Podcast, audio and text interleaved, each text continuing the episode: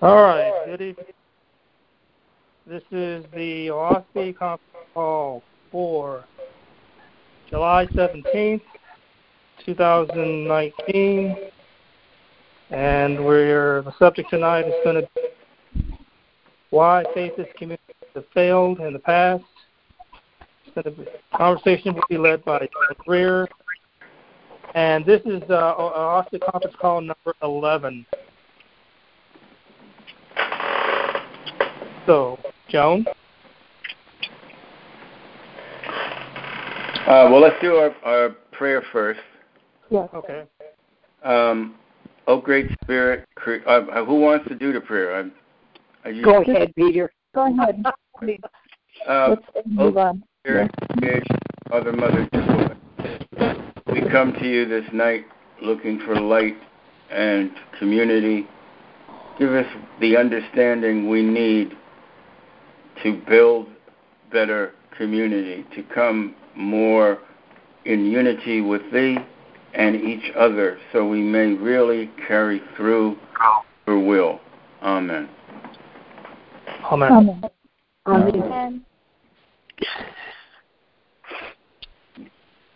Are we ready? We're ready. It's yours. Um, I thought I'd start with the uh, the first work for a children's home. I think most people aren't aware of it. Uh, Jim Dennon mentioned it. And hi, Hi, this is Sarah. Okay, welcome, Sarah. Thank you. um, Jim Dennon mentioned it in his um, chronology of in um, one of his writings, but he had no specific information about it. And uh, I was very fortunate to find quite a bit about it among um, the typed letters to Andrew Bates that I have taken to calling the Bates papers.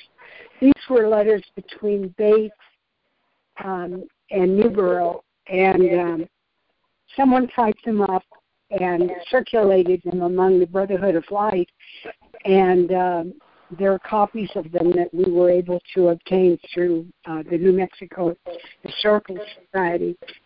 But the first community was in New Jersey. Um, Newbrough had been offered uh, property on the Pearl River. Oh, someone else came on?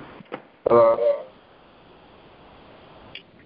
Hello? Uh, I, I'm talking about I'm talking about the first community Newbrough has started. It was um, he was offered uh, small acreage on the Pearl River, but um, someone that I think it was one of his wife's uh, somebody his wife knew offered their farm. It was a half a mile from the train station much closer to New York City, and it was a big acreage. And because it was a large farm, Newbrough thought it was more suitable. Um, he made one mistake. He took the faithists there at harvest time, and there were 20 workers there uh, harvesting whatever um, crops that I suppose it was uh, wheat or or a crop like that.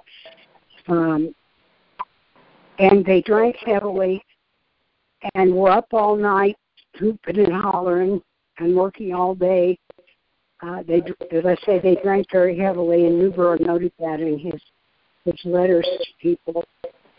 Um, it wasn't very satisfactory, and um, he, the man who owned the property um, the husband of the woman that uh, had offered it to him to Newbrough. They didn't get along very well, and um, one of the women was pregnant. That was Frances, and um, there were a lot of unmarried men.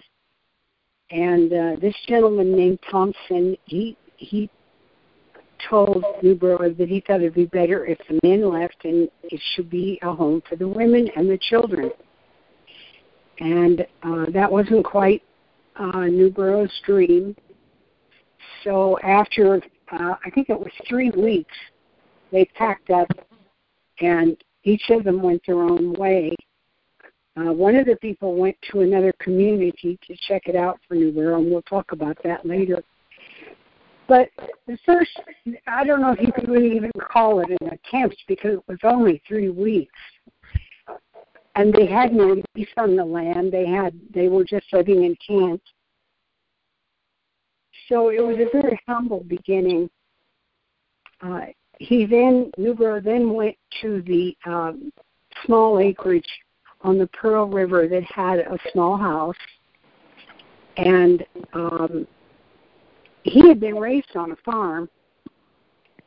You probably remember um, reading about his early childhood and he really enjoyed being close to nature again. And he wrote letters about how much he enjoyed being there. Uh, there weren't very many people that were there. Um, there had been several orphans that they had gathered in New York, and these were given uh, when they they left New Jersey. These were given to other people. And uh, when they went to the property on the Pearl River, they didn't have any children with them.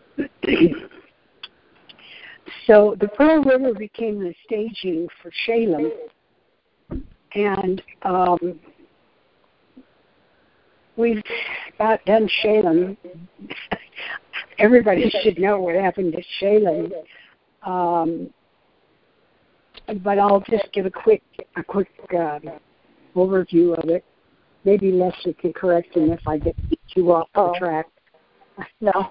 Uh, um, you know, Leslie had a museum in Las Cruces and had access to so much material. So um, she's very knowledgeable about um, Shalam and the people who were there. Um, at any rate, um, Howland purchased the land but did not go all of the volunteers, and there were around 20, they, we have different numbers, and just around 20 seems comfortable, um, who went by train. There was an advance party that went first and set, uh, set up cooking and a tent for the um, women. And uh, Frances uh, had her nephews with her. Uh, her brother had had uh, died, and apparently Frances became the guardian of of the brother's children. And one of the brothers is mentioned as returning to Shalam as an adult and visiting. Um, so obviously, uh, it hadn't been a bad experience for him. He had been happy. Uh, um, Shalam, Shalam never really had a chance because Howland looked upon it as um, his own investment to protect himself from what he thought would be a catastrophic, um, uh, what would you call it, uh, economic disaster. Uh, some years later, when he was in in um, Long Beach, after he sold the property, he was in Long Beach. Uh, a newspaper article carried the story. Um, this reporter interviewed him, and knew, and Howland showed the reporter a clipping he'd been carrying around for years that said there was going to be this catastrophic economic failure, and uh, Howland was trying to uh, ensure his his position in that uh, with his interest in Shalam. Um, he turned it into a dairy farm and a chicken and egg farm. He uh, they killed chickens and sold them to the local people. I think some of these plans may have been at the root of of why the volunteers were very unhappy. They complained to um, Howland that they wanted to have a say, that they thought that it was to be a group a group effort. And so he had a constitution and an incorporation drawn up. I guess it was an incorporation, right, Leslie? And um, uh, but he left the stipulation that he could evict evict them all if he wanted to, and they all signed it. All of the volunteers signed it, and um, when he when uh, Howland continued to give all the directions and say how it was all to be done, they objected, so he evicted all of the volunteers. And I'm sure that he expected more people to come, but they never did. People would come to visit and they would leave. Um, so this was when Howland um, built Levitica, which was a 22 room cottages, I guess, with outhouses in back. Um, for people, he sent railway cars or had railway cars come from Denver and Kansas City with people who wanted to come and live there. Uh, Alan's idea was they'd come and work, but they just came and kind of walled around according to the written records. There was only one um, one family that worked, and when um, when Howland finally closed Levitica, and he hired railway cars and sent the people back to Denver and Kansas City. I, I'll say one thing to his credit: he provided them with a little bit of money to get themselves off the streets and get settled in um, their cities. But um, Shalam was never a group activity that it was promised. It was it was always Howland's, and it was always his way to run it. And uh, the volunteers felt they had been misled and um, this thread of one person financing the land and sometimes the whole operation is at the heart of most of the failures of the faithist communities. Uh, as we take a look at them, you'll discover that um, the same the same situation kept rearing its ugly head. Um, when when Howland evicted the workers, they went. Uh, they they I would say generally, some of them went to Denver, and some of them went to the Los Angeles area maybe not initially, but within the first year, because people were beginning to go to California. There were quite a gathering of people there, and there were several children's homes in Los Angeles. Some of them were successful, although very small. Um, people that went to Denver joined a group called the Faithist Brotherhood of Light. It was a group that um, was given money. Uh, they were given shares in a gold mine, and um, they were very well substantially fixed uh, financially. And it was a group operation. Um, there was no one that tried to tell them what to do. They they each year they um, had an had an election and they they chose who would be their um, their policy people, and they always uh, put questions to this person. And it wasn't necessarily someone who lived on the property, but was someone that they trusted. And his letters can be found in their papers. They kept wonderful records they're the ones that uh, people say uh, about the um, starvation. There was a lawsuit brought by people in in the county, by one person in the county they lived in. Um, the the lawsuit was dismissed.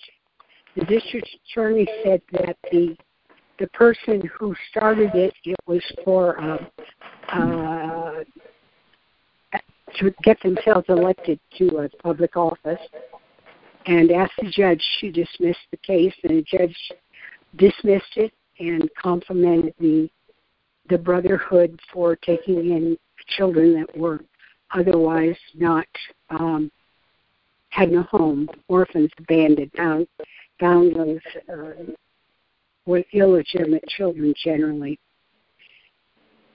Uh, they had about 20 children at this point, uh, although they had um, uh, high mortality from the infants, but that was that was high mortality for children that were born in circumstances like that.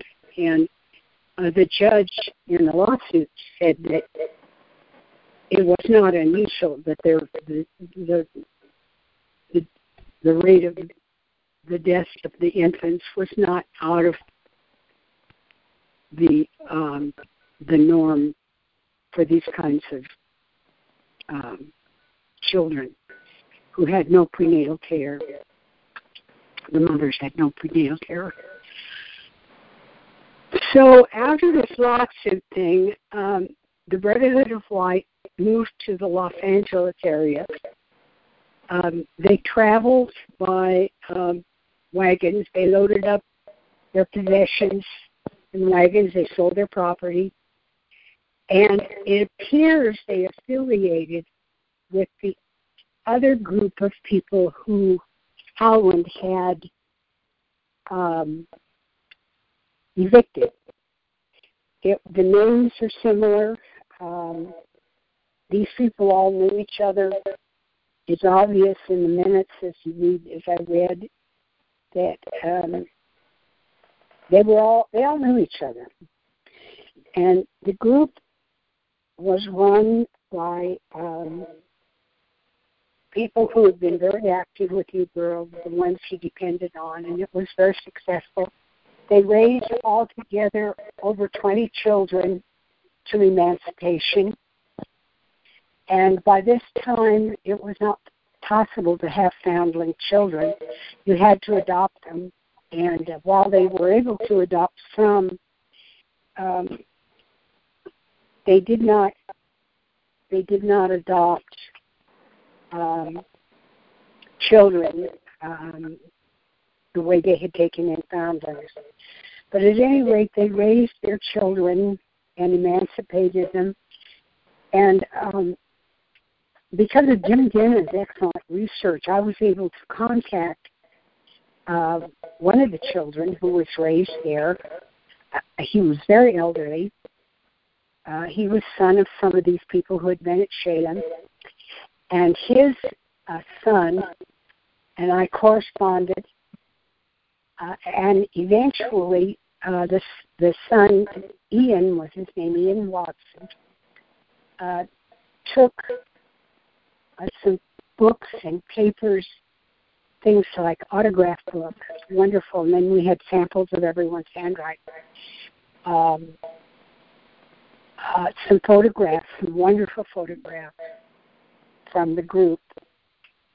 And um, they uh, Ian took his his father and mother to the New Mexico Historical Society, and those documents are now there among their papers. Wonderful, a wonderful gesture because they were things we didn't have. And in the photograph, uh, they had a meeting there when uh, Howland Howland had sold Shalam and moved to Long Beach, and Howland attended their meeting. And whenever I talk about it or write about it, I always wonder what he thought when he saw all these adults. There must have been 30 adults there, at least 30 adults. Um, who were contributing in small ways to the Brotherhood of uh, to the, the faithist group there. They called themselves Cuddledoon. Uh, they were one of the people was from uh, Scotland, I guess, Cuddledoon, and um, they really didn't fail. They just ran out of ways to get children, and uh, when they emancipated the children, the group um, moved to smaller, rented a smaller home. They never owned property; they always rented. They moved to a smaller home and stayed together for many years. But their their uh, success and the success of another group in Los Angeles um, is never noted by people when they talk, when they go to criticize Oahspe. Um, they successfully raised their children. And this other group, um, one of the people involved with this had written a letter to uh, the Kosmon Church in England and told about what this second group had done, and he had joined the second group. It was a small group. There were three adults, and they had, um, I think they had eight children. And he said they were very, very poor in the beginning, but they were faithful to the Creator's word, and they came into um, considerable funding and were very comfortable then because they had they had a found a way to get by the best they could and they didn't give up. So there was there were two groups that raised children and they were in the Los Angeles area. So what was the name of the of this one that you're mentioning? Now? You know, I don't think they had a name. Uh, the letter was from from um, Fred Suter. Um, I'd have to I'd have to get pull up the letter and see. Um, so you're not talking about Cuddledoon with this one; it's a different one. Yes. Well, I have the letter in in the computer. A uh-huh. photocopy of it because I thought it was, uh-huh. it was a wonderful letter and talked about how he felt that people it would work much better to have less people and less children because he said two or three adults can get along forever. But you get you start getting four or five or six people and then they're a problem. so he yeah. thought the answer to success was a smaller group. Mm-hmm. Uh, but the other, the uh, Cuddledoon group had uh, a large number of people. Uh, my thinking is that they must have each worked out and contributed a little money to the group. Otherwise, I don't know how they could have made it. The, the Brotherhood of Light did not donate to them. They took they took their money and bought land in San Diego County. Uh, they were there in uh, the Los Angeles area with Cuddledoon for a while, and then um, some of them moved to San Diego County, and um, they were successful there. They built homes on their property. Um, the very this is a very curious thing about the San Diego property. Um, the um, when I discovered that they had moved to San Diego because I found notation in their uh, minutes books when I finally got back to the close of the Brotherhood of Light minutes books, which Virginia Howard had so carefully cared for. Uh, I found um, notation that they had moved to San Diego County, and um, I was putting out a little newsletter then because I was doing a lot of research on the com- the communities, the children's homes. And somebody wrote to me and said that they lived in the area that it sounded like a familiar county, and they were going to check it out. Come to find out, the property they bought adjoined the property of the Brotherhood of Light. And the other people around them, their neighbors, had known uh, the Brotherhood of Light, uh, and the, the women who were now older and were still living on the property had played with the Brotherhood of Light children. And from her, uh, some information was gained. However, when they arranged for me to talk to her on the phone, I had a very short conversation, and she was going to call again. She wasn't well, and she passed on, and I I never did get to talk to her again. But um, she had nothing but praise for the people who lived there, and uh, for the way the children were raised. And uh, a little sidelight some of you probably aren't old enough, but there was a uh, award-winning fashion designer for I think it, I think it was Warner Brothers, but I'm not sure. One of the studios, uh, Edith Head. She grew up on the property and had been raised as a faithist uh, and a vegetarian. And her biography, her Hollywood biography, was anything but that. Um, but um, she she kept in touch with people there. At least that was what this woman said, who I spoke with on the phone. And uh, the head family had built a home and um, raised their family there. And um, the, the property was claimed by the city of San Diego for watershed for a dam for the sea and uh, the Brotherhood of Light property, the people who were there were allowed to live on the property until they passed on. And when the last person passed on, um, the buildings were all raised. And um, I have photographs of um, the woman who had played there as a child and some of the other neighbors who knew who knew about the Brotherhood. I have photographs of them on the property. It's totally bare. But the really good thing about this endeavor is that there is a a um, historical society, and they have the head family had gave photograph albums and wrote articles, and there's a great deal of information there. Um, I tried to contact them to get copies of things. I think we're going to have to go there if we expect to get copies.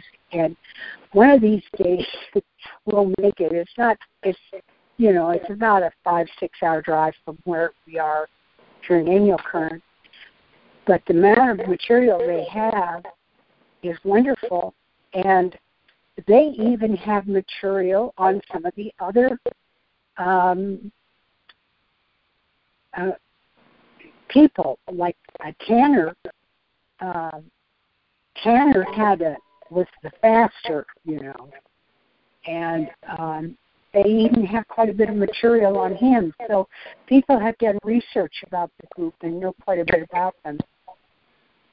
Maybe it's time for me to try and contact them again and see. There's a new person there. They've updated their website and really it's quite nice. Uh, it's the Alpine Historical Society. If anybody wants to look it up, you can see photographs of the property, the building, and um, it's it's really quite it's really quite um, quite a lot of material there. So I don't think that you could say that the Brotherhood of Light failed. I think that um, it was just the people who were there um, decided to move on. It was it was the depression. It was in the 30s, and um, it was just a general decision that people moved on. It was not a failure.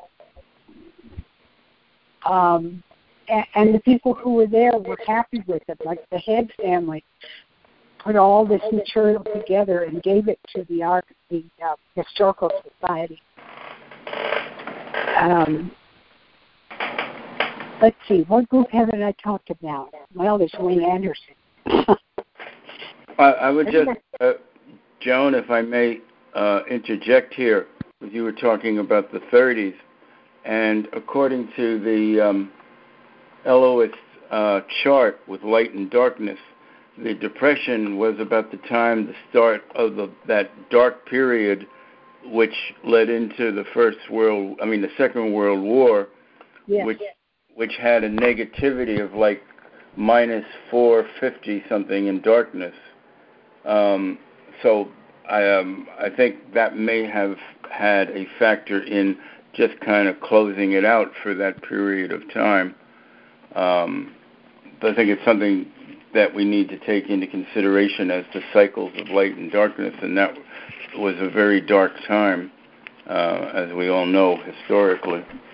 Um, so that's my piece. Go ahead. Well, that that's uh, that's a good piece to put in there, Peter.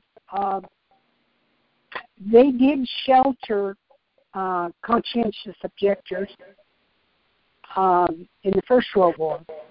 Right. And um, San Diego was a big naval base, and the conscientious objectors um, they deserted the Navy and um, went to the um, the property there, and uh, they were never never found. And um, I thought that was an interesting sidelight. Um, the property Alpine is a couple of hours outside of San Diego. It's not far.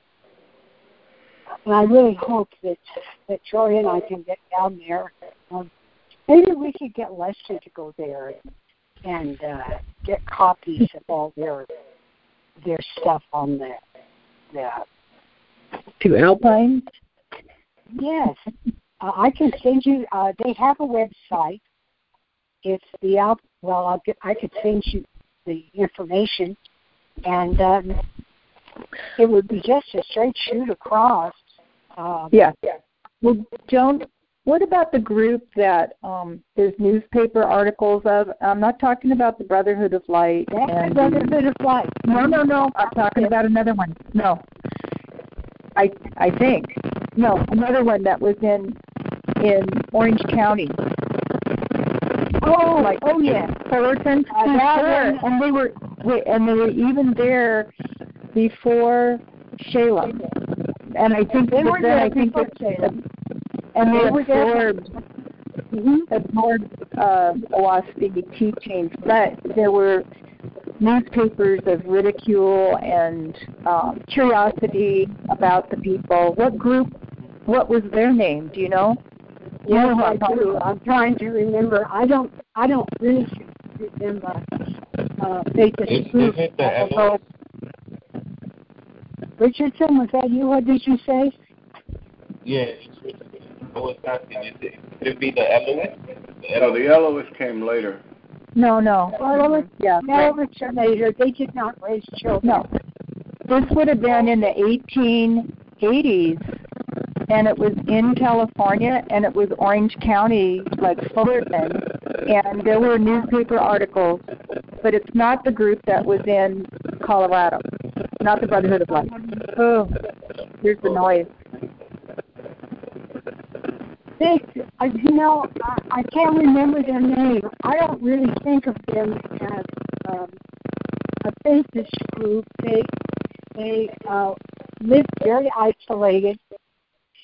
Uh, they uh, one the wife of the man that bought the property was a trance medium, and um, Newbrough when when the project in um, um, New Jersey failed. They got kicked out. Um, there was these several men that didn't have anything other to do, and so uh, Newbrough asked one of them, Lockwood, his name, John Yeah. Lockwood, mm-hmm. to go to go there and check out the property. That he Right. had a letter from them, and they were interested in becoming a faith-based community. Yeah. And so Lockwood went there, and he was impressed with it. But he took the name of Thales. Uh, I think Thales was a Greek Yeah. Greek god. Well, it's I Oahu. Oh, is it? Okay. Uh-huh. He Yeah. took the name of Thales, and um, Mrs. the the wife of the man uh, who who was the trance medium got a communication that Newbrough was going to fail and that he should join them uh, because they had the true light. Yeah. And of course, Yes. um, the letter is among the papers, and we, to Newbrough's credit, never wrote anything negative about them. He went to visit, Mm-hmm. and um, other faithists who were interested in community went to visit. I think that uh, Thales was the only one who ever stayed. But he made a wonderful contribution to this country. He was a, a real a real innovative gardener. He brought avocados to this country and sold thousands of avocado trees from their property there in uh, uh, in the Anaheim area. Mm-hmm. And um, I wish I could remember their name. Um, I can post it if, if people are interested. I'm just sorry I, I wasn't even thinking about them when I thought about what I wanted to talk about. Um, Yes. He developed the soft shell walnut. There had always been a hard shell walnut, and he developed the soft shell walnut we have today. He brought in. Um, he had been in Australia before he came to this country, and um, uh, he brought things, uh, food, trees, and and uh, other food that was grown in Australia in the climate, which was similar, not quite like, but similar to the climate in Anaheim, which was very rural. And now it has Disneyland. Um, that area later became home at the same time for two different groups that didn't raise children. That was Mary Brown and Bill Brand Sundergan. And um, they had a following. Um, Mary Lou Brown um, was a, one of these catastrophe people. Uh, her group came together because of fear. That's one of the, the problems. You don't you don't want to get involved with a group that's afraid of something. Um, the fear the fear just tears the group apart eventually.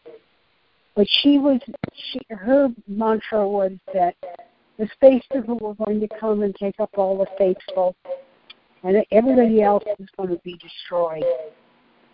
And then the faithists would go back down to the earth and start building community. Um, people that were worried, it was the time of the Cold War. Um, rocket attacks and and atom bombs were were things that we lived with then. Most of you were too young to to know, but uh, when the Russian ship when the Russian ships were bringing in the missiles, uh, they put a list of things in the newspaper people should stock up on and have. Uh, be prepared in case uh, the missiles began to fly. And um, we bought our supplies. We lived rural. We weren't worried about it, but uh, uh, we wanted to have enough food to survive. Was going on fall. There weren't really any crops. So um, that was Mary Lou Brown and Belle. Belle wrote a lot of books. Um, but she had no children. Um, Bob Baer, who is uh, one of the writers on some of the sites, he was went to her as a very young man. Uh, Belle claimed she had married a and she was his wife, and that she saved him from evil spirits when he forgot to wear his cape. Cape was his his protection. Um, it was just very strange the things that she wrote about, and she wrote many books. There are a lot of books uh, that she wrote, and um, uh, again, may I interject here? Sure, interject um, away. Because some people may not know the full story of or or be acquainted yet with or or Oranathan, which basically means light from heaven. Um, so uh, Orianathan was either an atmospherian god, by, but it seems more that, it fitted an Etherian god.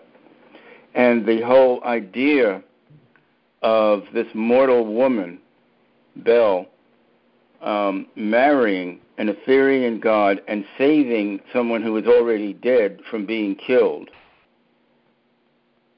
I mean, as to the flesh from wherever world he was raised from and she really was very serious about this. And and this is part of uh, what Joan and I have been talking about. What we have to be careful when you have people who take positions of authority that they are the and with young people with they are the last word on these things. It's very dangerous. And um, this is what Mary Lou Brown did too. And it basically was uh, with, with Mary Lou Brown a cult. All religions end up with some group, with a group or two that really go astray.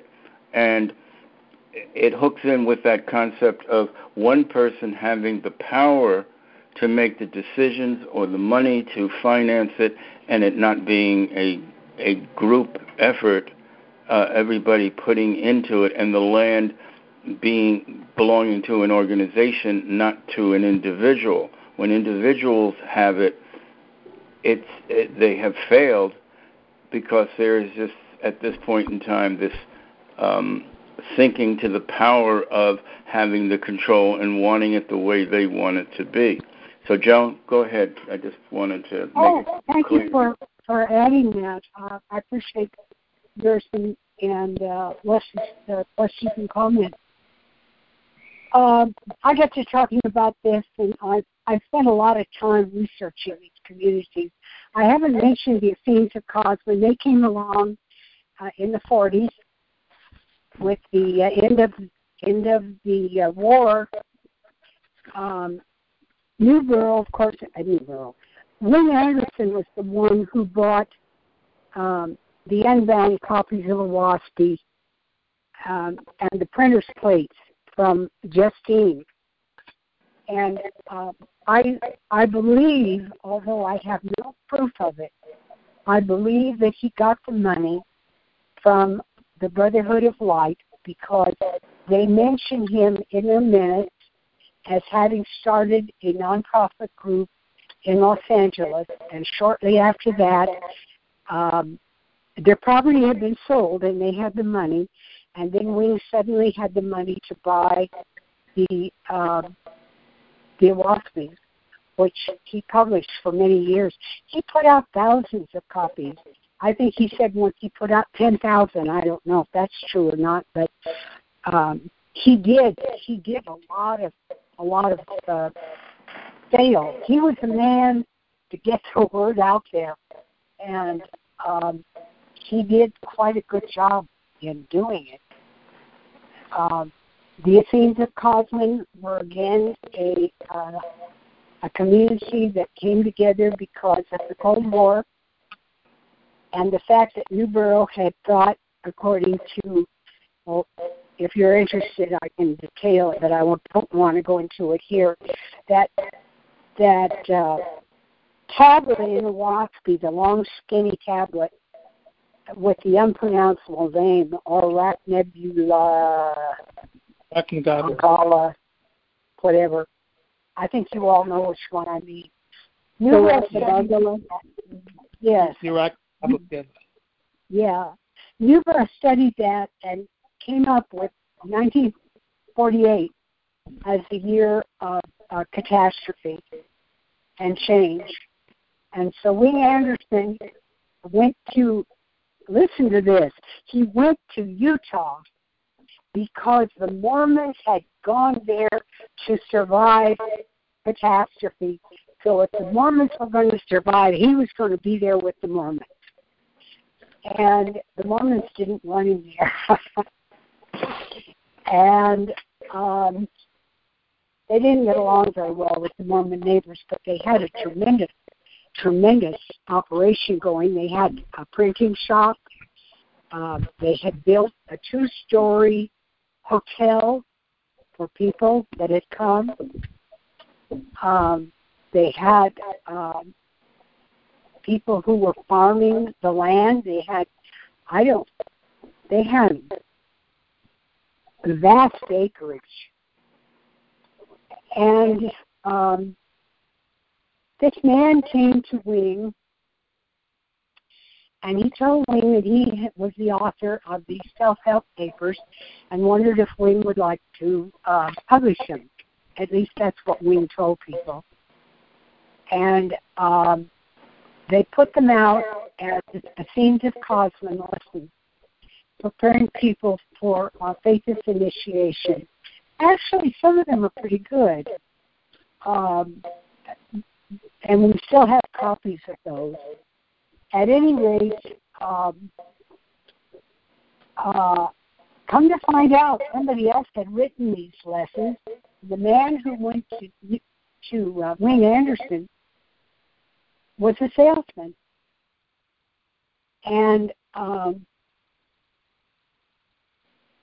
the man who wrote who had the, the who wrote them and had the the copyright wrote to Wing Anderson and told him to desist circulating the letters.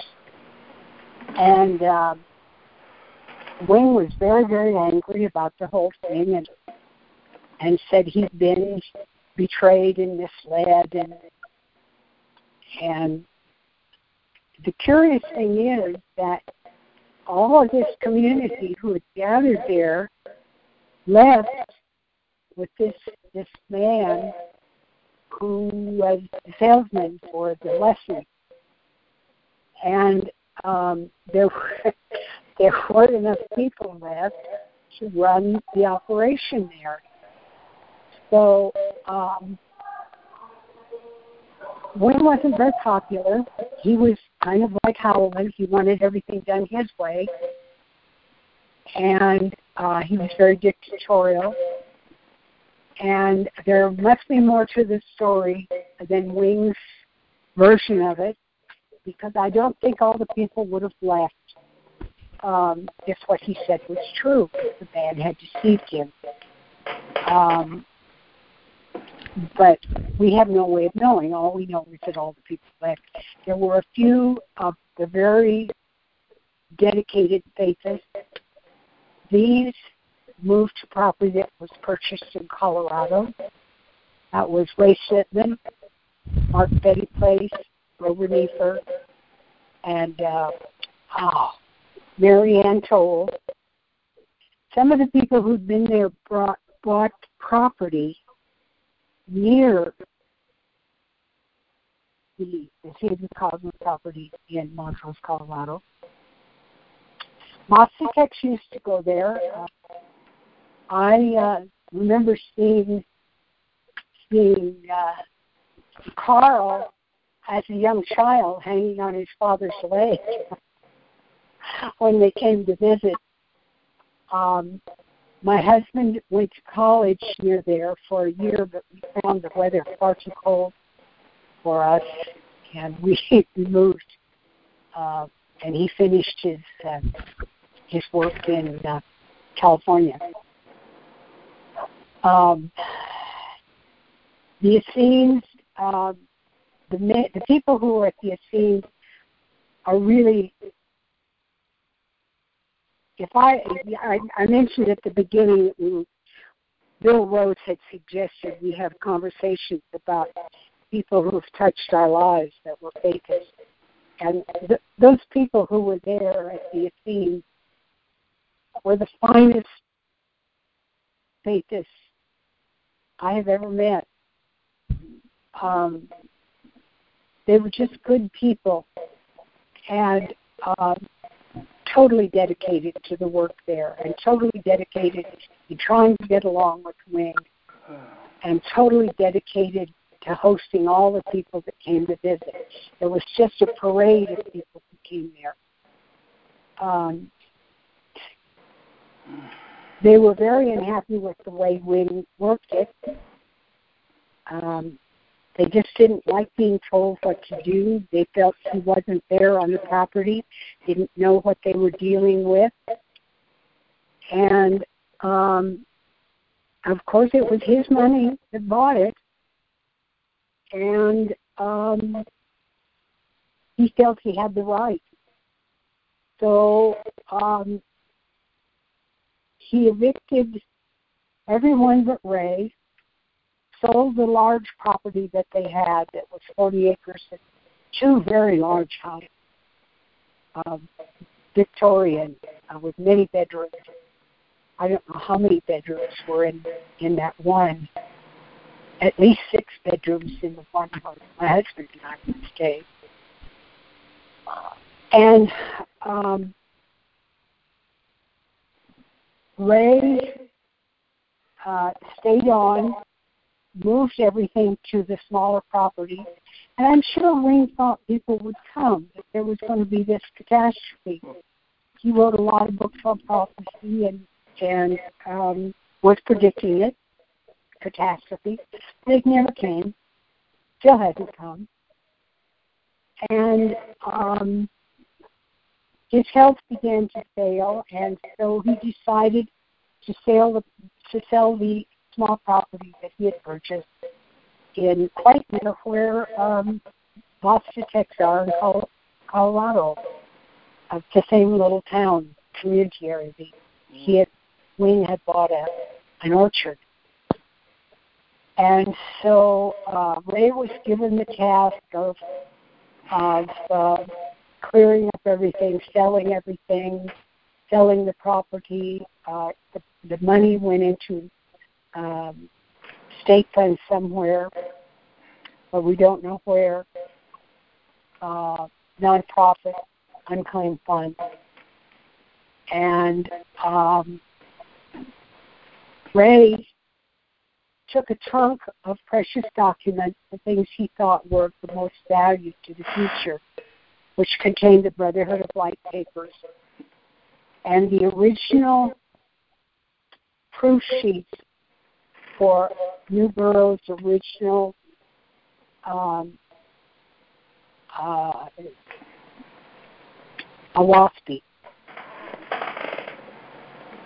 Originally, Newbrough would sit in his room and type, and then the typed pages would go to the printer, Lant, L-A-N-T. And later that day, the proof sheet would be pulled from copper plate of what Newbrough had typed that morning. Only then did he read it. And um, you were breaking up, Joan. Could you repeat that, please? Only, only after he had received the proof sheets that were pulled from the copper plates. I'll get the phone closer. Um, did he read them and make notations if he wanted any changes? And um, all of those were in this trunk. Lant had preserved them. Newbrough had had destroyed um, things that he had, but I don't know if he knew that Lant had preserved those old first copies. At any rate, uh, Ray took that with him to Georgia. Virginia Howard took good care of them. Virginia was another one of the people who uh, bought the land. It was, and she ran it, and she had a board of directors, but they did not make the decisions. She would remove people from the board of directors and put somebody else in. And uh, uh, she she just got to where she really didn't trust people. Uh, people took advantage of her, but it was because she wasn't running it as a group effort. She was running it as a proprietor, and um, it's not hard if people can put their heads together to figure out ways to get around get around you. Um, I, I talked with with um, Thor Anderson. He was an orphan adopted by uh, Wing Anderson, but was raised at the the uh, property in um, Colorado. Ray raised him. He considered Ray his father, and um, he told of, of how individuals who came there and would get on the board and find ways to finagle money out of Virginia or steal things. Well, and I, he, he said it was common. I would I would add to that that um, it would seem that Virginia would always, if she she didn't trust people, or to be more correct, she always ended up trusting the people who weren't looking for her own best, her for the faith's best interest or her best interest, and it it was really interesting because I you know I had gone through that too with her, and it it seemed every time um, when it was getting close to be turned over to a faithist group, she would uh, give it to these other people. It um, it was a real pattern with her. Um, one year, uh, we were going to have a, a children. We, she wanted to have children come there, and um, Candy was part of the group that I put together. We were going to have it like um, uh, Indian tribes, and each one of the adults who volunteered to to come. Uh, we were meeting regularly. We were we were going to each group was going to be a different tribal group and the children who were in the groups would um, learn about the customs and traditions of that particular Native American tribe. And uh, we've been meeting regularly. We were like it was like in March, and um, the, thing was to happen that summer, and we were starting to get the pub, you know, organize ourselves about publicity. And Glenn Kendall called me and said, "Oh, have you heard? She's turned the project over to somebody else." And um, somebody else um, fully intended to do it, I'm sure, but um, something else happened Can you hear me? Somewhat. Well, suffice it to say that um, it never happened, and um, all that planning was for naught. But um, it, it just it goes to show. Only group I've left out. There was Otis Acres. Otis Acres we had children. We had land. We were a group. Money was donated. It wasn't one person. However, one person who was in a different city, never came to the property, thought they should run it, control the money, and were forever telling us how we should do it, never understanding the problems that we faced. There was drought, all kinds of situations were there, and um, ultimately she said, "We'll sell the land," and we sold the land. We had to. We had no money, and um, my husband and I took one mother who had four children with us to Oregon. She she lived with us for a year, and um, she uh, received a marriage proposal and uh, was married. So that's what happened to Acres. Um, it was not. We did not do religious services. It was done as a uh, community community project. Um, we were vegetarian, and we tried to help the community. We tried to help the local people. Uh, we gave a lot of food from our garden to a, a widow with, I don't know, eight or ten children. Um,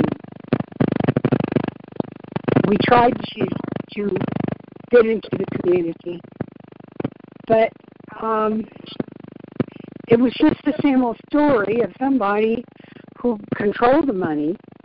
Although it was group money, uh, was she was treasurer and she controlled the money, and um,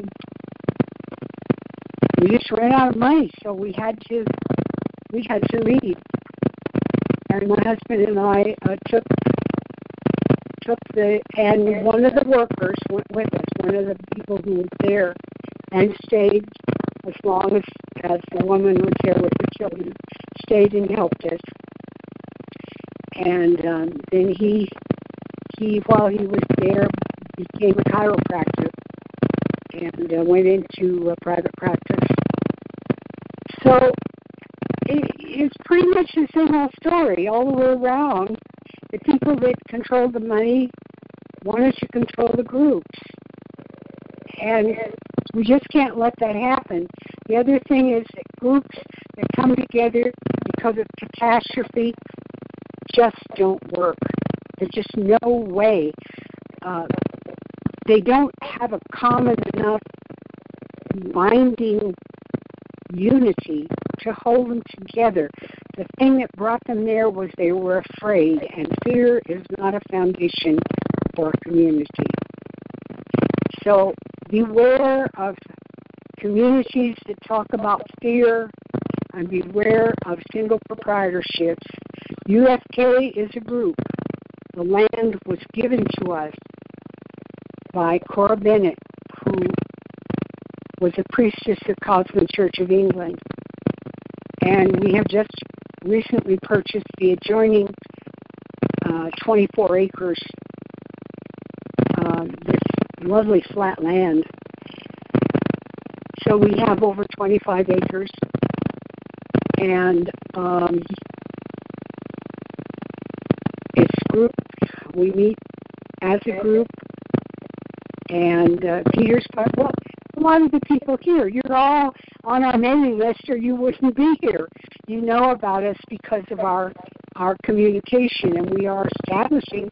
You can say we have we have an online community of people who are part of our online community, all of you. And we really like the the conversations because it gives us a chance to get together and um, talk about things that are of interest to all of us. But there's been so much on some of the internet sites about how groups failed because they were Masonic and how New manipulated how and it just seemed to me it was time to say let's let's get the facts straight. Um, that wasn't the way it happened.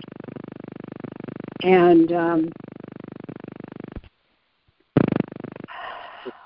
that's about all I can think of to say about this. I think I covered all the all the significant groups. There've always been small groups around. Um, I guess maybe a quick thing with the Eloists. Um, they oh, were well, they didn't have children though. no, no, but we're just talking about groups failing or not. It it really actually didn't fail. It it that people just got old and you know kind of went had its time, but it was around basically as the Eloists making some changes in it for about 90 years. Um, and their work basically was doing inner work of, of going into the spirit realm and, and cleansing. Um, and they, but also again, they were a, a group decision uh, organization, and that's this is a very important point. And even us as the board of, of UFK, you know, Joan might ask me to write up something. Well, it's not mine. I write a draft, and then I send it in, and, and we work on it as a group. So the the idea of a messianic kind of person who knows all the answers is not where we're coming from. Where we should we shouldn't even be coming from that. So anyone at this point I would put into what Joan had just said with the other two is someone coming whether they have the money or not who is got all the answers. We don't have all the answers. The only one has all the answers is the creator. You know, even the God of the planet, he doesn't have all the answers. Um, and this is really important for us to really discuss as a group to understand the dynamics in this, what what personal power in a group ha- means when when it's financial or philosophical um, is so very dangerous. So, from Joan, I have an observation. What's that, Candy? Was Well, Peter through talking? Was Peter through? no, go let her let her. Uh, let her- Okay. Candy? Yes. Well, it seems to me that uh, the cause of of failure in in all groups is uh, the interference from the drujas and the anti-Jehovian angels. And I feel like we need to uh, identify the ways that they uh, mess things up and uh, what we can do to protect ourselves uh, from them. And uh, I think that the Eloists uh, uh, did a fairly good job of protecting themselves. And, and I think maybe it's a topic for another time, but I think that it's an important uh, uh, topic. Oh, that's an always ongoing thing, which we have discussed, and, and, and definitely my work with the, the RFK, the Restoration Faithists, is our main work is dealing with uh, obsession, possession, um, anti-Jehovian um, activities. So this is never something to forget, with also understanding that the spirits can take on all kinds of looks. They can look like whatever they want to look like. Um, and there's so many mysteries in in the spirit world. Like Shakespeare says, you know, um, there are more things in heaven and earth than uh, than you can think of in your philosophy, Horatio, which is not the exact quote word for word, but that's the gist of it. Um, Well, I do think that, that Joan gave a wonderful presentation and she made lots of remarks that were right. very appropriate tonight. And I just appreciate the history and, and her research. Uh, and, and, and obviously, uh, you know, the, the drujas were attacking Howland and all of these, these Right. people there. But but these what I think what Joan what we're trying to point out at this talk because these are topics that are ongoing topics, obviously. Um, as we understand and as we grow in understanding how to become more harmonious with ourselves, this is a process, not an overnight thing. And one of one of the things that the drujas do, because this is like the first resurrection mentality, is to send someone into a group and say, "Well, I got the answers and I got the money and I'm going to take care of everybody," because we're still, as a culture, stuck in the messianic concept of a deliverer, male, female, uh, whatever, but an individual who's got the answers, and we just go, "Okay, tell us what to do," and not and forgetting that we are all mediums in the sense of we are the medium between our own corporeality and the Creator. There's nobody in between us to go to. We go to the Creator. And how these entities play on us. One is they play on our fears. Um, they manipulate our trust. At the same time, we have to be, as it says in OS, we learn how to think for ourselves and analyze situations and not follow blindly. You know, belief and disbelief going hand in hand. Questioning, asking those questions, reality testing. And this is an ongoing kind of thing. And I think you're right, though, to, to have discussions about how the the negative forces interfere, as well as discussing how over hundreds of years we have built up a mindset in in the ether of selfishness and um, wealth and power, which is you know the larger tetract of, of the culture or tetracts of the culture. So um, just to like quickly mention with Four Winds, it was a it was a beautiful setup physically. It was a model, physical model. There was there were living quarters.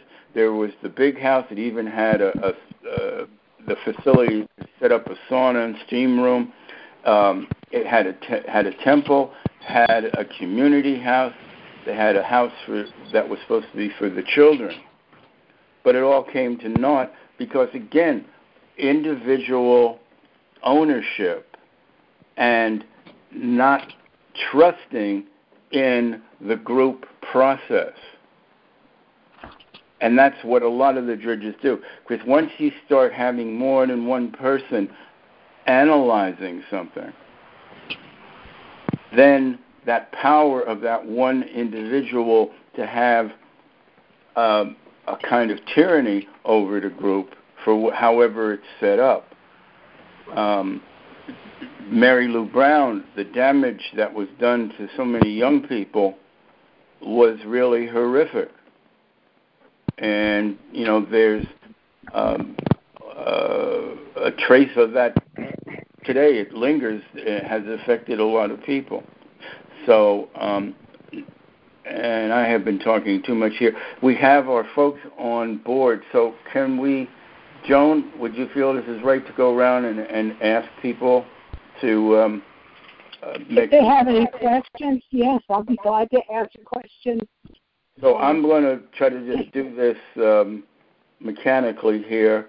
So after Joan, I have Michael. Any comments you would like to make? Um, no, I, I wanted to agree with Candy. I think you did a great uh, presentation, Joan. Yeah, uh, definitely, Joan. Very good. Definitely want to thank you for that.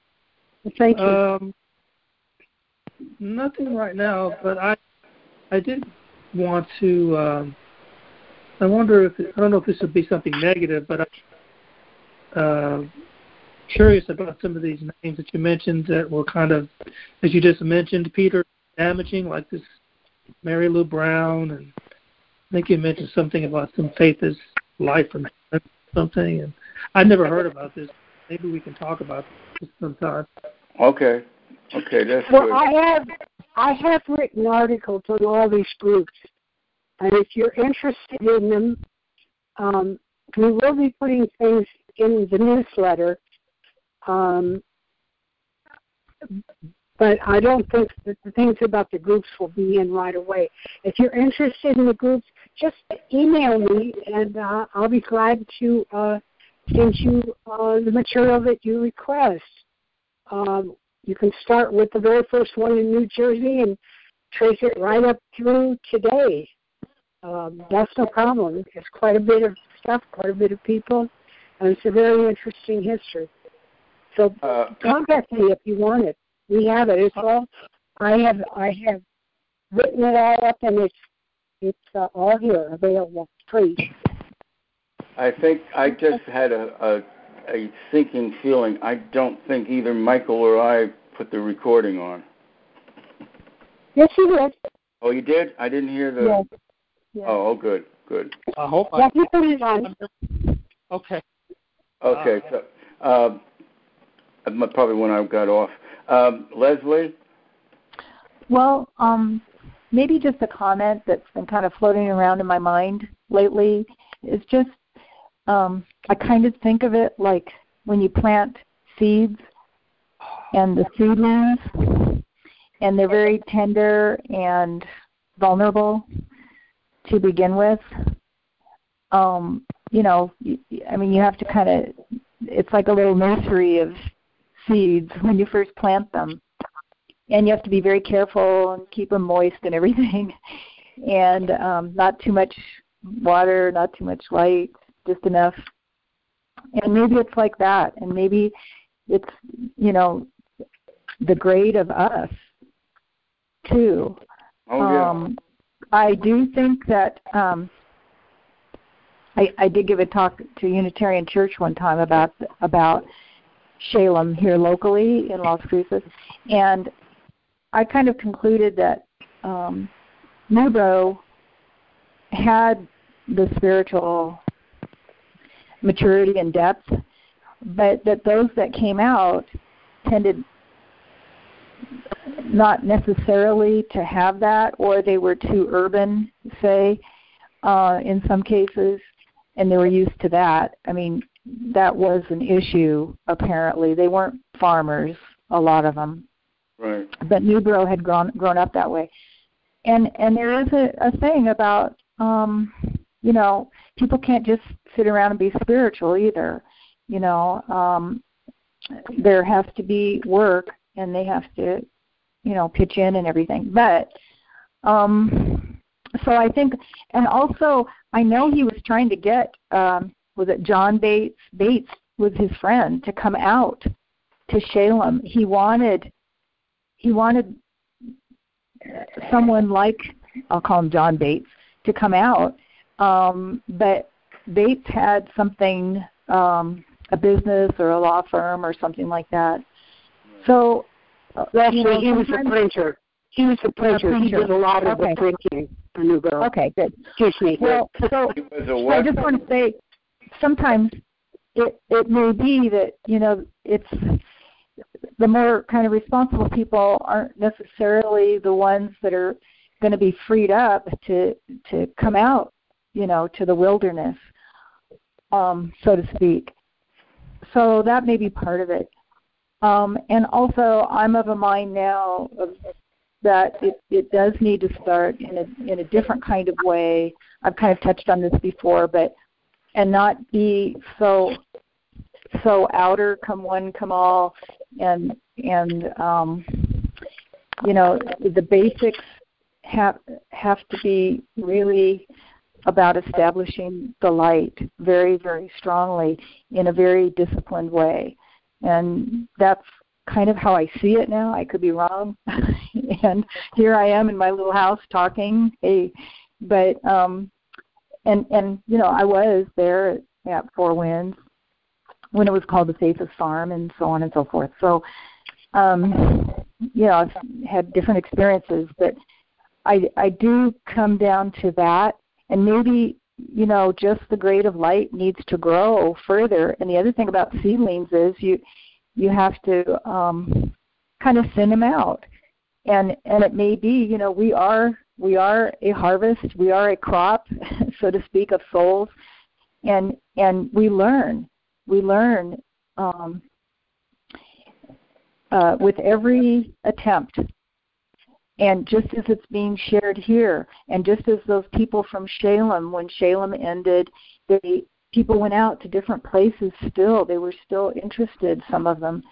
And um, you know, they continued, but they did learn from those attempts already. So, you know, it it's um just the way of the beginning of things.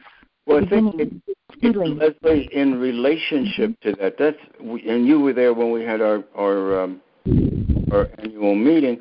One of the things that had come through, and you were still there, was that we were to build up the light on the property and continue to Yes. build the light up to to really build a foundation for tomorrow, basically. The other thing, I think, in agreement with you, what it says in, and I'm not, I don't pronounce it, but Avava Chava, where it says the perfect, you know, the all perfect instinct, but like a marriage, Yeah. the husband takes the wife, then you have children. It, you build Yeah. from a small, as you put it, a seedling. Yeah, it is small, and that's probably for the best. Right? you know to start with and um so and and Joe mentioned it with one of the groups saying that just having a few people I guess it was one of the Brotherhood of Light attempts you know that that's the Mm. best way to go instead of one come one come all and everybody comes out on the train out to the wilderness you know I mean it, Yeah. it and and again you know just the idea of you know um I know land has, has also been bought here, but just having acreage, but it it is the spirit and soul of the people who must be invested. And I know when we had the one with um, more about community, and, and Dale kind of misunderstood the term I used. Buy-in. Buy-in isn't necessarily financial at all. It's agreement. It's mutual Right. agreement that this Right. is how how we as a tiny small group want to want to do things is the idea Right. and so that's the real buy-in. It's And- a spiritual buy-in And I think Leslie also the the Eloists said that in their writings, in one of the ratings, they said, Mhm. you know, starting off with no, with a group probably no bigger than seven or ten people, you know, something, yeah if that.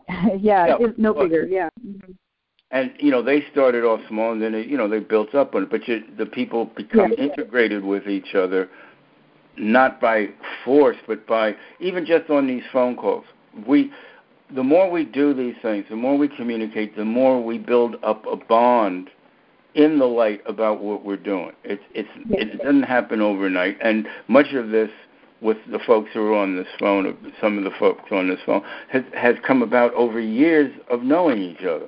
right right and years of more experience and learning so that's all i have to say for right now next Okay, so I'm going to jump Yeah. over here. Richardson, you uh, want to? I- I'd like Peter, I'd like to say something before you go on.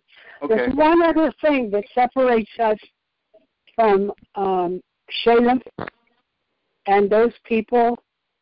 Um, I have been reading Oahspe for over 60 years.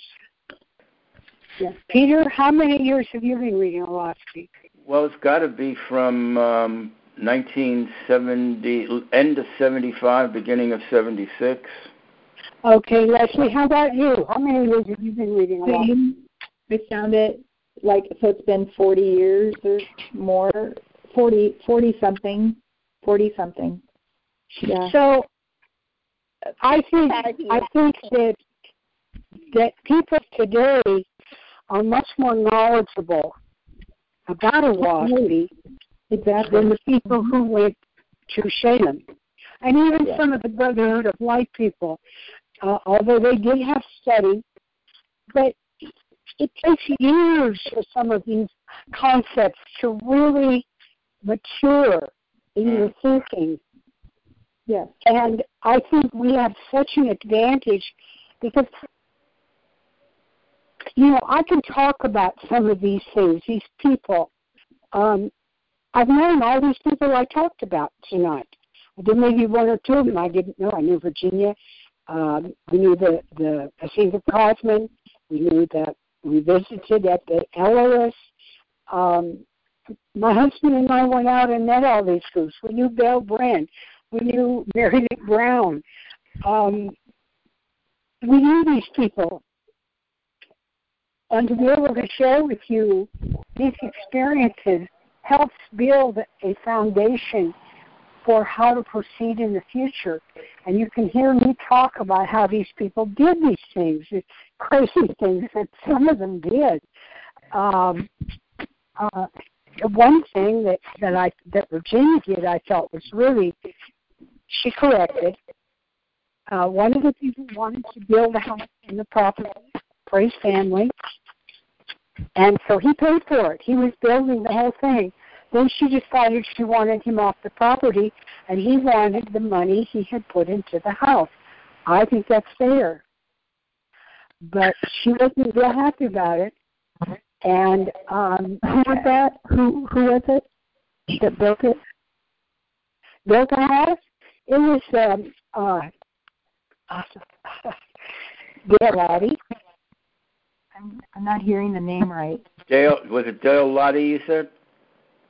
Dale Laddy, L A D D Y, Dale oh, Laddy. Oh, oh, okay. All right. Yeah, he built he built a really nice house for his family to live there. And um he expected he felt that he should be paid for all the money he put into it. And she ultimately did pay him, although some people thought she shouldn't have. But um, you know, having individual homes on group land uh, is one concept that has worked among intentional community people. So, um, you know, th- there's lots of ways to be successful. It's just that um, we need to think through what we're doing. Excuse me, Peter. Go ahead. No, I, I've just in following up with that because we had all the people who had been kicked off by uh, uh, uh, by Virginia. We got to say that basically it was an honor to be kicked off because of the people who were really dedicated were the ones who got booted.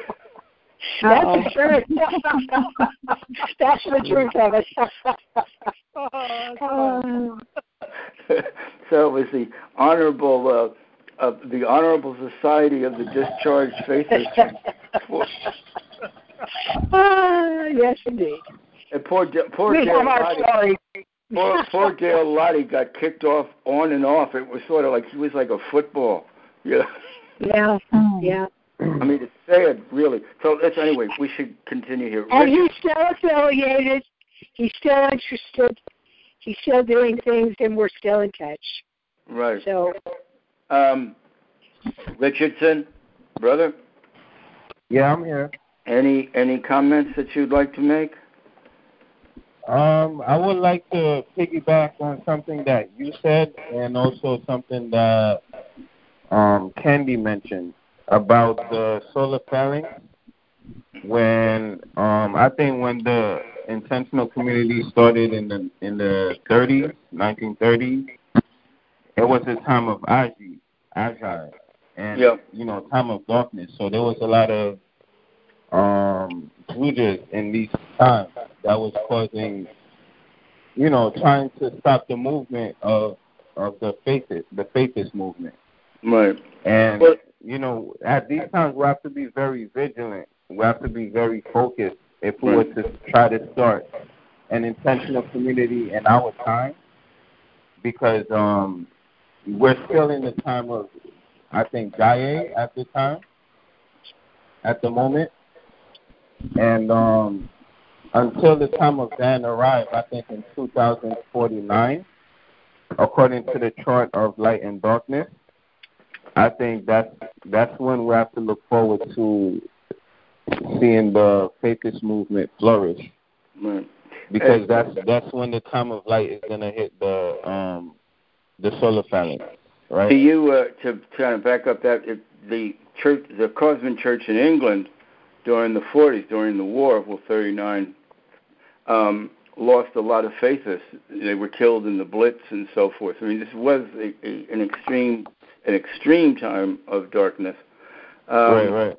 and um, and to go back about uh, Wing Anderson, you know, he was controlling not only was, but he himself was not a veget, wasn't even a vegetarian. He smoked, he drank, and it was strange because he got things done, but yes, but he himself was open for the all the kind of really open for all the negative kind of negative influence that would take an advantage of a person in that uh, capacity.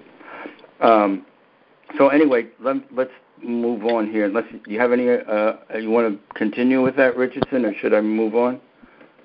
Um, well, that's I guess I kind of got what you were saying a little twisted because I thought that Joan mentioned that there was a, a faithist community starting, or at least attempting to start around the 30s. But Yeah. I guess I got it twisted. No, it did. That the the the the Wing Anderson's group did start in the 30s. What I'm saying, but it was yeah, they weren't faithists. Well, the Wing group Anderson was wasn't faithist. faithist. He wasn't faithist. He Okay, was, okay. but He he was. published Oahspe. Don't forget, he was the biggest publisher and distributor of Oahspe that we've ever had. So the point Okay. being is that sometimes in dark times you need maybe a little shady to get things done. Um, but then he, when when that was passed, he was still trying to hold on to that kind of power. Uh, maybe we could call it Churchillian power. You know, like I'm in control. I got to get this thing done. Right, Uh, right, right. So you know, it was it was it was a shadow of the of the times, the kind of mentality that was going on in in the in the in the 40s and so forth. Um, Okay. so- And also, um, Candy mentioned that um, drujas were attempting to stop her movement. Well, they're they're always their job is look. It's like it's like a game in a sense. You know, you got two teams. Their the other team's job is to stop the other team's advance. That's you know. So we just have to be aware until you know Kosmon really is underway, which is you know not in our lifetime when it really takes the planet.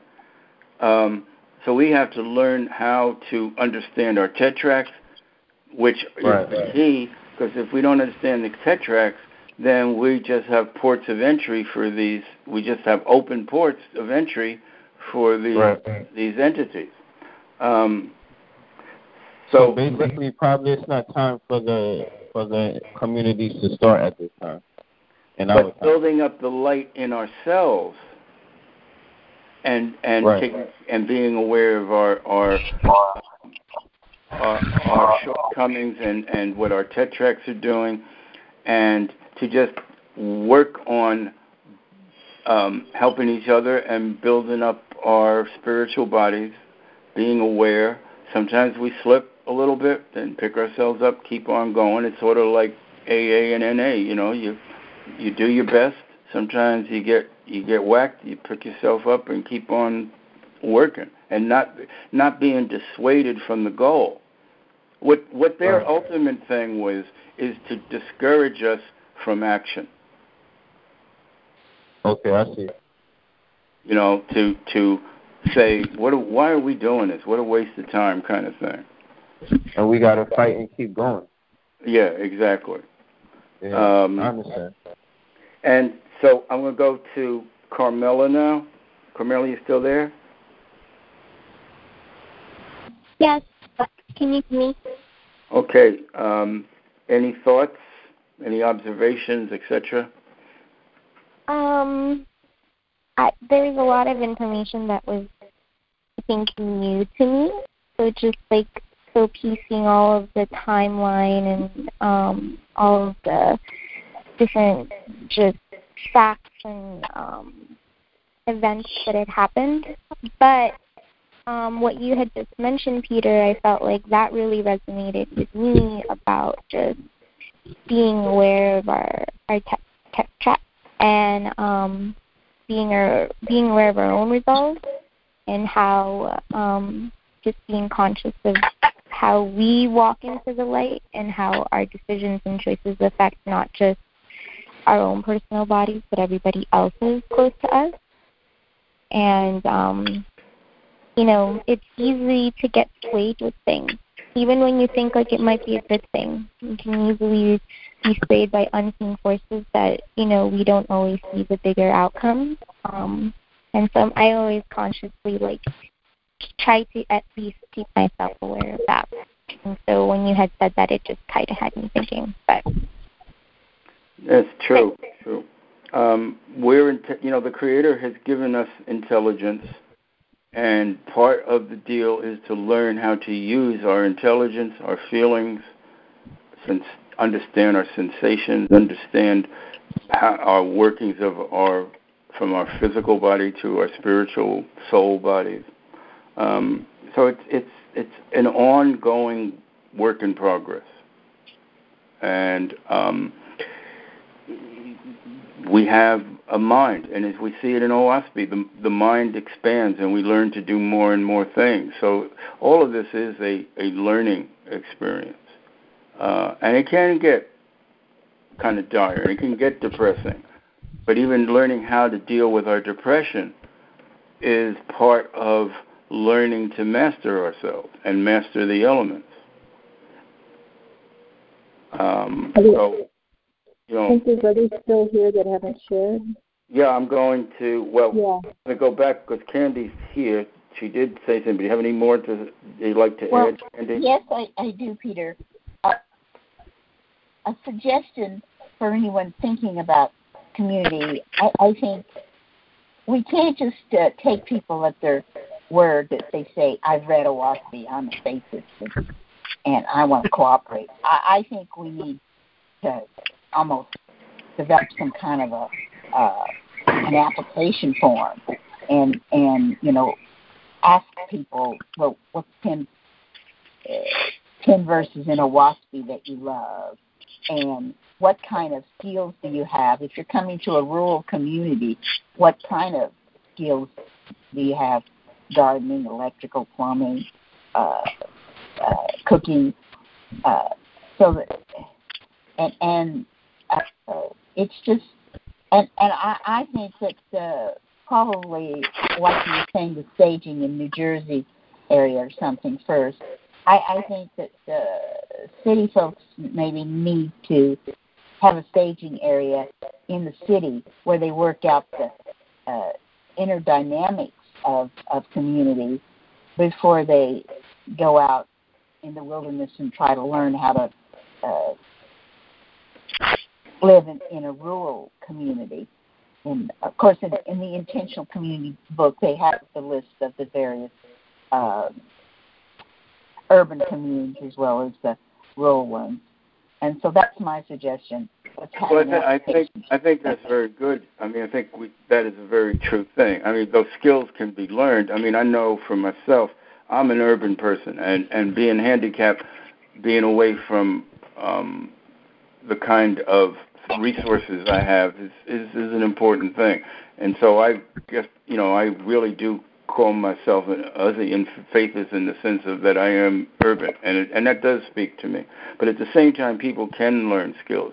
And I found when I went out to Colorado, a lot of that stuff I didn't do, but I learned how to do it. So I think part of what you're saying is that the people who come, even if they don't have the skills, they got to be ready to learn and humble themselves in the, in the sense of listening to people who know what they're doing in that environment. Yeah. And and um, but I think uh, in in one sense, going back to our earlier conversation, uh, this conversation is about part of this whole thing with these calls and us all talking over the years. We we are learning. We're sharing verses. We're showing that our, our growth. We're showing our knowledge, and and it may be a good place is hopefully more people join in on these calls where we can build up as you put it, a staging uh, a staging area for the work to come. Because I think it is to to kind of vet people, to kind of know where people are at, and um, over the years we have gotten to know each other more, uh, more and more. Um, so I think it, it is happening on one way, but I think yeah, you've got to kind of find out where people may be coming to as best you can, coming from. Uh, so it, the least chance of sabotage, if you will, but not be paranoid about it. That's the thing. Be cautious, be aware, be analytical. But when we get paranoid and suspicious, that's when the drujas start working on us. Um, so let me go to Udin Udinaya. I'm sorry, I don't pronounce your name correctly. Udia. Udea. Are you still with us? Oh no, she she had to go to sleep. Oh, okay. Uh, Sarah? Carol Sue, you still with us? Yes, we lost Carol Sue too. I, I'd like to read something because um, when we say spiritual, because Leslie, you were talking about people just being spiritual. But Yeah. I have the Cosmic Yeah. keynotes here, and I want to read a paragraph or a section that's in it. Well, did everybody law- share? Is everybody go? I'm sorry. It's, it's in the it's in the Cosmic keynotes. So it's Cosmic Mhm. keynotes is a group of sayings from Oahspe that the Elohist put out. So it doesn't give, unfortunately, chapter and verse. Um, the law is unalterable in heaven and on earth. That whatsoever you cultivate will grow. The Spirit groweth by cultivation, which is the practice of wisdom, truth, virtue, benevolence, and affiliation with others. Spirituality is not some vague kind of sitting around philosophizing um, about what the heavens may or may not be like. It is wisdom. It is looking for truth. It's virtue and benevolence. And benevolence can fit. You know, you got work to do. We work together. We take. We share burdens.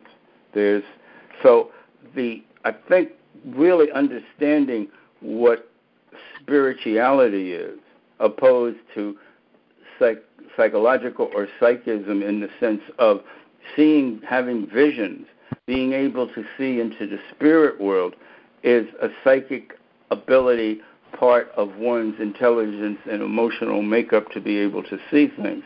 It is you don't have to be spiritual in the sense of onward and upward to greater growth in character, to to be able to see a variety of different dimensions.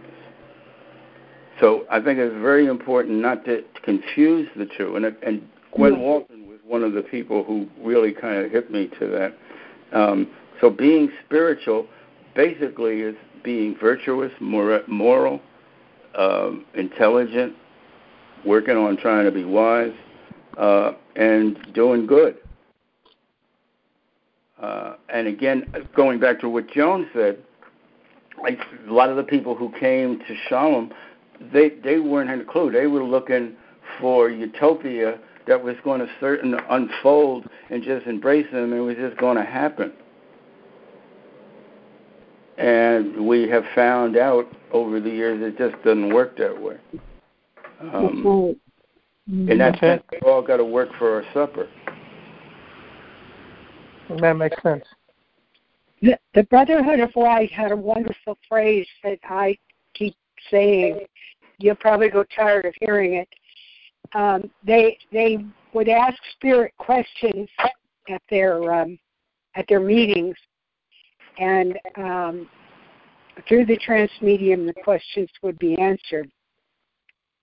One question they asked was, "What can we do to best assist the work that we're trying to do. And the angelic answer was How's it going? you try and try and try again. And that's what we've been doing. we're trying again. That's what I've been doing. Right. Well, that's that's what your talk has been about. Is all these Yeah, tries. that's what we're all Uh, doing. a history, a history of trying. And and Mhm. human beings do learn more. We do learn more, fortunately or unfortunately, from our mistakes than from our victories. Yes. Um, and that just is something we probably got to eat as people. That just is what it is. Um, as much as we may not like it, or, um, it, it is the way it happens. Um, and I'm sure the angels are much more understanding of our seeming failures um, than we are. Uh, there's also a line in Oahspe that really struck me, and it, it's a very simple line. It says, uh, "The only failure is not trying." We Mhm. may not get goal Right. attainment, which is different. The success is in the doing. The goal may not be reached, but the doing is the success in and of itself. Yeah. Mm, that makes sense. It provides information to build on. Mm-hmm. Good, good. How's it going? Yeah. So um, we're at 7:55. Um, Joan, do you have anything else you want to add before we close it out? No, um, just remember that if you want information on these groups, I can send it uh, hard copies through the postal service, or I can send uh, them. We have them in the computer. They can come to you if you have a printer. Um, on all these groups, they're very interesting, and um, it's worthwhile to study them. Um, that would be the only thing I would care to say at this point. So, I've enjoyed doing this. I, I've learned a lot, and and um, I continue to learn. I continue to find things that fill in a little bit of history that I didn't know, and it's um, like we now know who made the changes in Oahspe, who who did the editing, added the, the Cotton Mather story, and and he said we didn't know that. We now know who did it, and it.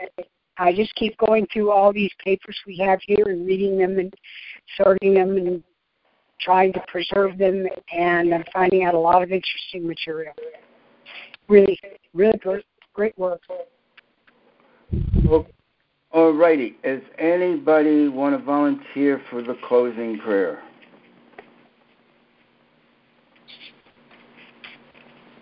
Ooh, Well, I I'll pray. you say you'll do it, Richardson? Yeah, I'll do it. All right. Thank you. Go ahead. Uh, Father, Father, Mother, Creator, Jehovah Omna, we're approaching in prayer tonight for the closing of this um, conference call. We've learned a lot. We spoke. We touched on a few topics on um, intentional community and how they have failed.